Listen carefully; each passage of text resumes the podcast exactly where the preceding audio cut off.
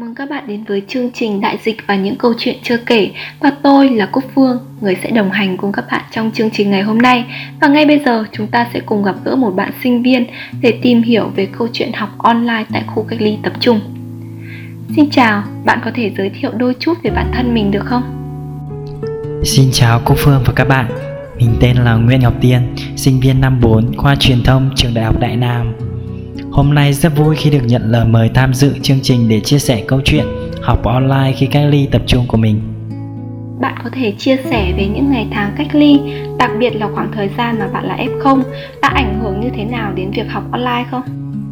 Sau khi khu nhà mình bị phong tỏa và được test Covid thì không may mình nhận được tin là mình bị F0.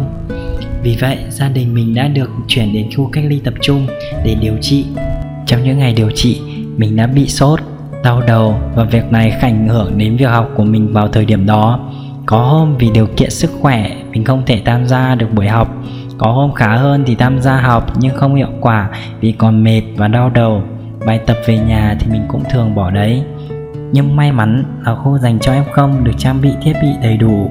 Có wifi để mình có thể tham gia học on vẫn có thể điểm danh và có thể uh, xin phép được thầy cô ấy.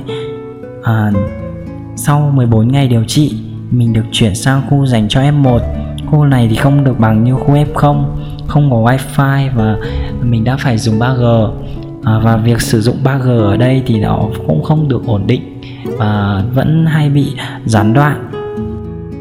Khi được chuyển về khu dành cho F1 ngoài khó khăn về đường truyền mạng không biết còn có khó khăn nào cản trở việc học online của bạn Tiên nữa không?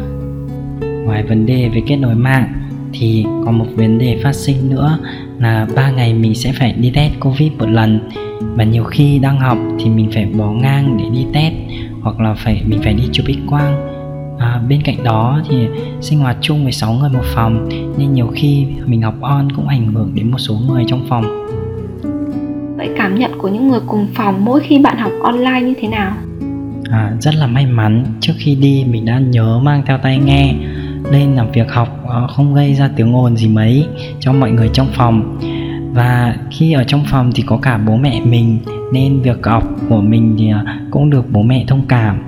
Bên cạnh đó thì ờ, vẫn có những người ngoài thì họ cảm thấy khó chịu khi mình phải thuyết trình và trả lời câu hỏi trong giờ học vì gây tiếng ồn ở trong vòng khá sớm vào buổi sáng hoặc là buổi trưa. Thông qua chương trình ngày hôm nay, bạn Tiên có lời gì muốn nhắn nhủ tới các y bác sĩ tuyến đầu chống dịch? Các bạn học sinh, sinh viên cũng đang phải học online tại khu cách ly tập trung giống như mình và những người trong khu cách ly có người cùng phòng đang học online. Thông qua chương trình, mình xin gửi lời cảm ơn chân thành tới các y bác sĩ tuyến đầu chống dịch. Chúc mọi người thật nhiều sức khỏe để đẩy lùi dịch bệnh. À, còn với các bạn, học sinh, sinh viên đang học on ở trong khu cách ly tập trung giống như mình thì mình biết có rất nhiều bạn là không được may mắn giống như mình. Nhưng mà hãy cố gắng vượt qua, qua thời gian khó khăn này. Và các bạn nhớ là mang theo tai nghe để ít ảnh hưởng đến những người xung quanh. Còn đối với những người đang trong khu cách ly có người cùng phòng đang học online à, xin mọi người hãy thông cảm cho các bạn ấy khi có ảnh hưởng vì tiếng ồn.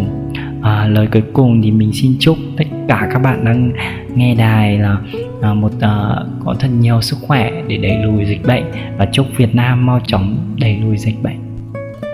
Cảm ơn bạn Tiên đã tham dự chương trình và chia sẻ câu chuyện học online tại khu cách ly tập trung của mình. Chúc Việt Nam chúng ta sẽ sớm vượt qua đại dịch. Chương trình đến đây là kết thúc. Cảm ơn các bạn đã chú ý lắng nghe. Xin chào và hẹn gặp lại trong chương trình tiếp theo.